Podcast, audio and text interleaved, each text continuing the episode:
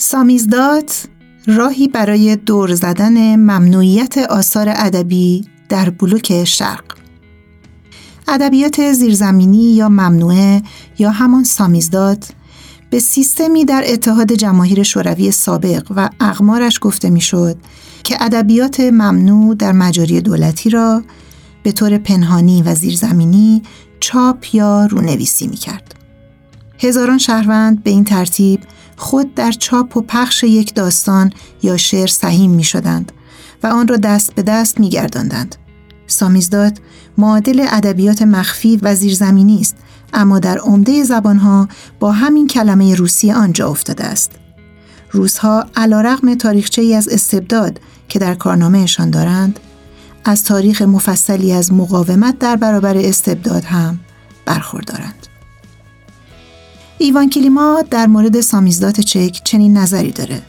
سامیزدات چک برخلاف جنبش های مشابهش فقط شاخه ای از رود بزرگ ادبیات ملی نبود بلکه خود آن رود بزرگ بود. دوران 21 ساله اختناق در چکسلواکی که ممنوع شدن کار بسیاری از نویسندگان تراز اول آن کشور را به همراه داشت، فقط با سیستم پخش زیرزمینی سامیزدات قابل تحمل شده بود. بسیاری از آثار بزرگ این دوره از طریق دست به دست شدن جزوه های چاپی تایپ شده توسط داوطلبان یا دستنویس نویسنده ها به دست خوانندگان رسید. این یادداشت سفری است به کمک ایوان کلیما، نویسنده مشهور یهودی چک، به دوران سامیزدات در چکسلواکی. در وینشاوا به بازخانی دو مطلب از پرونده سامیزداد اکتفا می کنیم. این شنبه و دیگری در شنبه دیگر. این مطلب سامیزداد در چکسلواکی رو بهزاد وفاخواه نوشته و من نسیم نجفی براتون می‌خونم.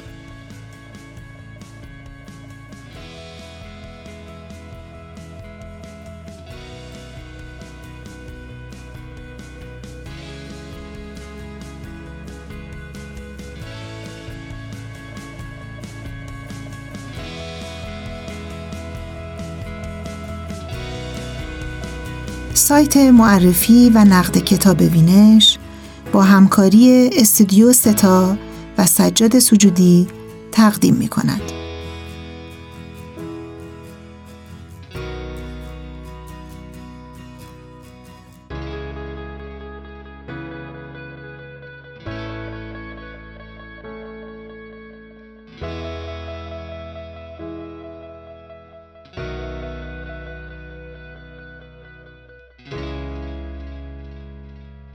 در شامگاه 20 آگست 1968 برای خواهان چکسلواکی همه چیز به پایان رسید. در این شب دویست هزار سرباز و دو هزار تانک از شوروی و سایر کشورهای پیمان ورشو وارد چکسلواکی شدند و بسات دوران کوتاه آزادی را که موسوم به بهار پراگ شد برچیدند. اتفاقی که مشابه آن دوازده سال پیش از آن برای مجارستان رخ داده بود. به این ترتیب دورانی از سانسور و کنترل پلیسی بر این کشور حاکم شد. دورانی که 21 سال به طول انجامید. از 1968 تا 1989. این 21 سال قرار بود دوران سیاهی برای ادبیات چک و اسلواکی بشود. برای نویسندگان چکسلواکی مطمئنا دوران سیاهی بود. نویسندگان یکی یکی وارد لیست سیاه می شدند و امکان هیچ نوع انتشار اثر دیگری برای آنها که در لیست سیاه قرار داشتند نبود. امکان امرار معاش از راه نویسندگی هم از نویسندگان ممنوعه گرفته می‌شد. بعضی مثل کندرا از کشور خارج شدند. بعضی مثل کلیما این شانس را داشتند که آثارشان در خارج از کشور فروش برود و سهمشان از این فروش را بگیرند. بعضی مثل واسلاو هاول بدشانستر بودند.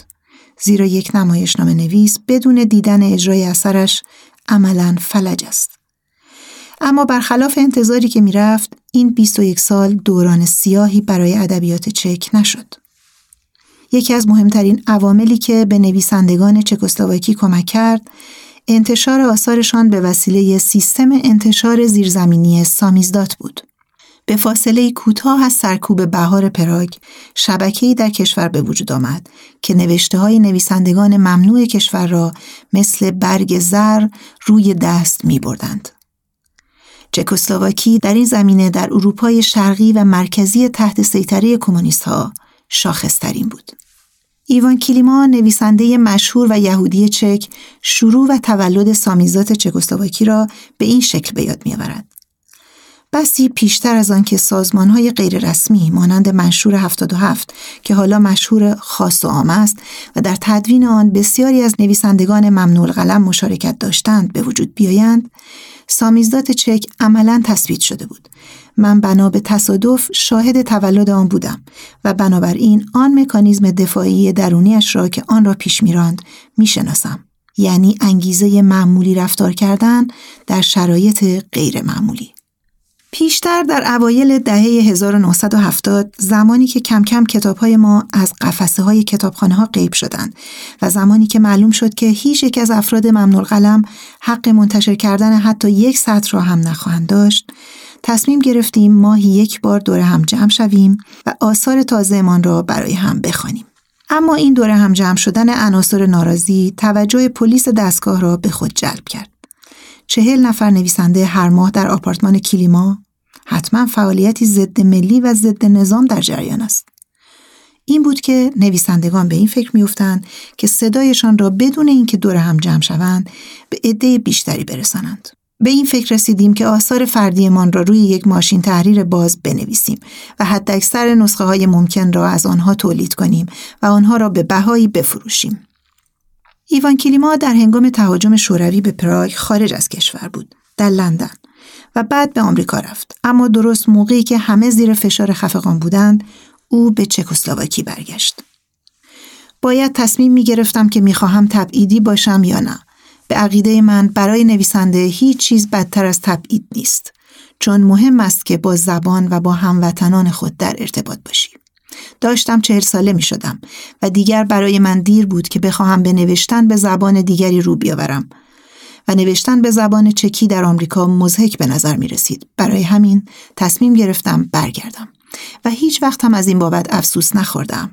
وقتی برگشتم دوستانم واقعا شگفت زده و تا حدی خوشحال شده بودند چون این کار را نوعی ابراز همبستگی می‌دیدند و از جهاتی همینطور هم بود. احساس می کردم اهمیت دارد که به خاطر چیزی بجنگیم. کلیما و دوستانش کار را شروع کردند. دوست دختر لودیک واتسولیک نویسنده و روزنامه نگار دگراندیش چک متنها را حروف چینی می کرد. اوایل هر دفعه 8 9 نسخه تحویل می‌داد. بعد یک ماشین تحریر برقی برایش خریدیم و اون وقت تعداد نسخه ها به 14 تا رسید. صفحه ها را روی هم قرار می‌داد و بینشان کاغذ کاربن میگذاشت و برای همین صفحه های زیری تقریبا قابل خواندن نبودند. کتاب ها را صحافی می کردیم و به قیمت کاغذشان به علاوه مبلغ اندکی برای حروفچین می فروختیم. همین نسخه ها را در جاهای دیگری در گوشه کنار کشور کپی می کردند و شمارگان نهایی به حدود چهل نسخه می رسید.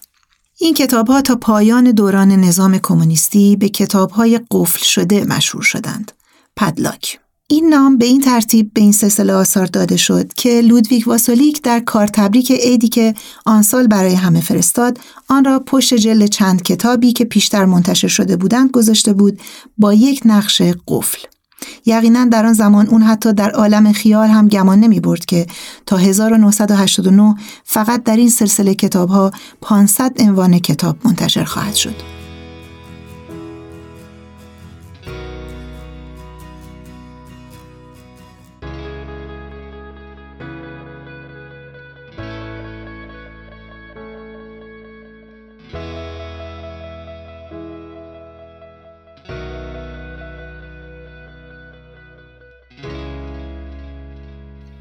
کار گسترش پیدا کرد.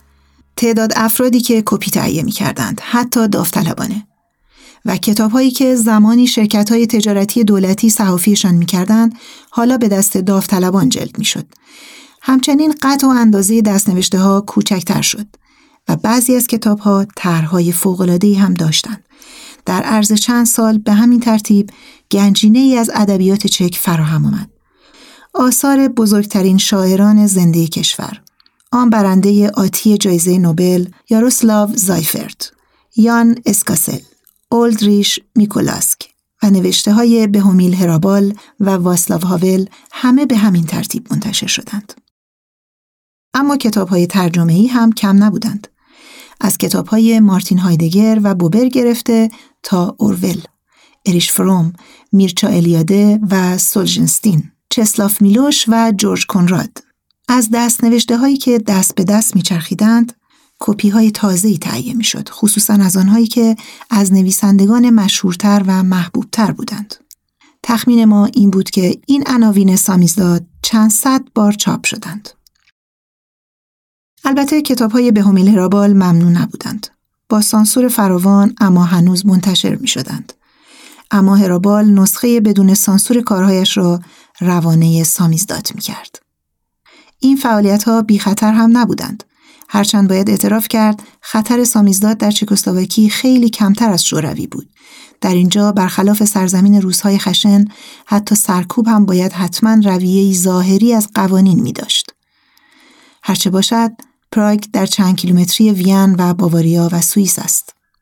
ایوان کلیما می‌گوید ماموران پلیس خیلی از این کتابها را ثبت و ضبط کردند و مرا برای ادای توضیحات فرا خواندند. از من خواستند که برگه ای را امضا کنم. برگه ای که به منزله موافقت من با از بین بردن این آثار بود. من امتنا کردم و در کمال تعجب نیمی از کتابها را به من برگرداندند. باقی آنها را هم بعد از سال 1989 وزارت کشور در بسته به من پس داد. جالب بود فقط به همین دلیل که من با از بین بردن کتاب ها موافقت نکرده بودم آنها را از بین نبرده بودند. در دهه 70 و 80 مقرراتی داشتند و از آن مقررات تبعیت می کردند. این دوران گرچه دورانی از افسردگی، خودکشی، مرگ زیر بازجویی و کارهای شبه بیگاری در پایین ترین مشاغل برای نویسندگان بود، مثلا واسلاو هاول مدتی در کارخانه آبجوسازی به عنوان کارگر کار می‌کرد. اما از جهتی دیگر دورانی درخشان بود. نویسنده ها قدر و منزلتی وصف ناپذیر داشتند.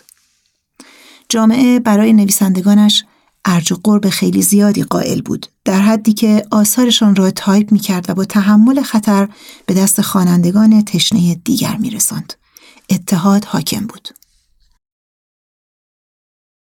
ایوان کلیما که از آن یهودی های امیدوار است کلیما چهار سال از کودکیش را زمان جنگ جهانی دوم در یک اردوگاه کار اجباری گذرانده بود و در تمام عمر فکر می‌کرد وقتی از اردوگاه زنده بیرون آمده بقیه مشکلات دیگر عددی نیستند. خیلی خوبی های دیگری هم بر می شمارد. غالبا از من می‌پرسند چگونه می توانستم از لحاظ روحی این انزوای مطلقم را تحمل کنم. این واقعیت را که از هر فعالیت اجتماعی برکنار شدم از سفر منعم کردهاند حتی از پا گذاشتن به ساختمان هایی که متعلق به انتشاراتی ها یا کلوب های نویسندگان بود جواب صادقانه ام این است که نویسنده تقریبا همیشه تا حدودی تنها و منزوی است و این از ایجابهای طبیعی این حرف است. زمانی که بجز چند تن از دوستان من و روزنامه نگارهای خارجی کسی سیر کارم را قطع نمی کرد، امروزه به نظرم زمانهایی بهشتی از نظر تمرکز بر کارم می آید.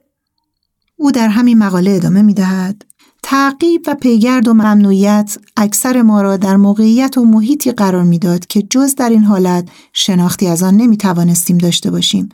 مقداری از مزامین آثار من و شناختم از واقعیت فقط از این طریق به دست آمده که مجبور بودم شغلهایی مثل بهیار، پستچی یا دستیار ارزیاب را اختیار کنم و حتی چند روزی رفتگر شدم. واسلاو هاول یقینا نمی توانست آن نمایشنامه فوقلادش تماشاچیان را بنویسد اگر که چند روزی را ناچار نمی‌شد در یک آبجوسازی کار کند و احتمالا نمی توانست بسیاری از نمایشنامه هایش را بنویسد اگر که دائما به آن ته به سلول زندان رانده نمی‌شد در کل باید بگویم آدمی که به ته رانده می شود تنها نمی ماند چون دیگرانی هستند که در همان وضعند و همین نوعی احساس همبستگی قوی به آدم می دهد. البته کلیما جای دیگری نوشته است که چند روز پاک کردن شیشه ها به عنوان کار تجربه خوبی برای یک نویسنده است. اما اگر 20 سال ادامه پیدا کند، حرام کردن تمام زندگی است و در همین مقاله هم بارها با خود واگویه می کند نکند دارم از توتالیتاریسم دفاع می کنم چون خلاقیتی برای نویسنده پدید آورده یکی دیگر از امتیازاتی که او برای این دوران ممنوعیت و سانسور 21 ساله برمیشمارد به ارتباط منحصر به فردی برمیگردد که با مردم داشت. دیگران خصوصا جوانترهایی که مشاغل دیگری داشتند با من همدل شدند چون آنها هم از چیزی که در نظرشان اساسی بود متأثر شده بودند از دست رفتن آزادی مدنی احساس خفت جمعی که حکومت بر همه ما تحمیل می کرد. این آدم ها به کتاب های من هم به همان اندازه سرنوشتم علاقه من شدند.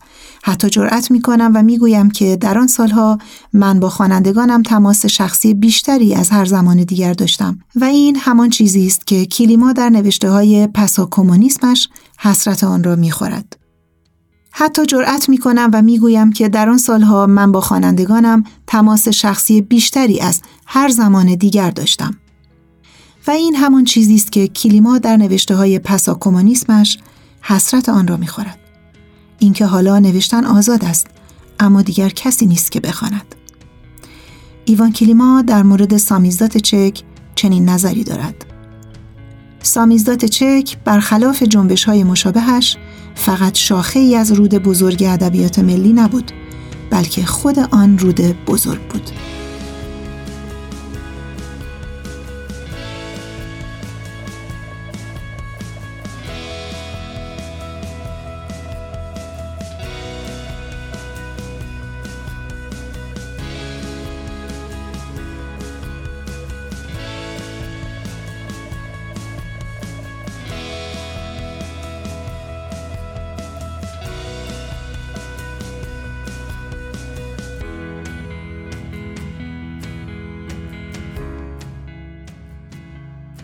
سامیزداد در چکسلواکی نوشته بهزاد وفاخواه راوی نسیم نجفی